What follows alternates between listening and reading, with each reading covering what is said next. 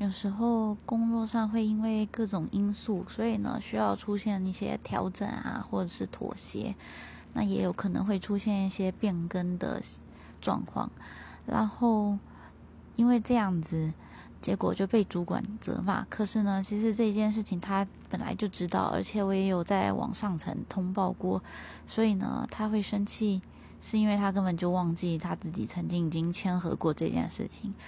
那这就让我其实心情有一点差，觉得虽然他事情很多，可是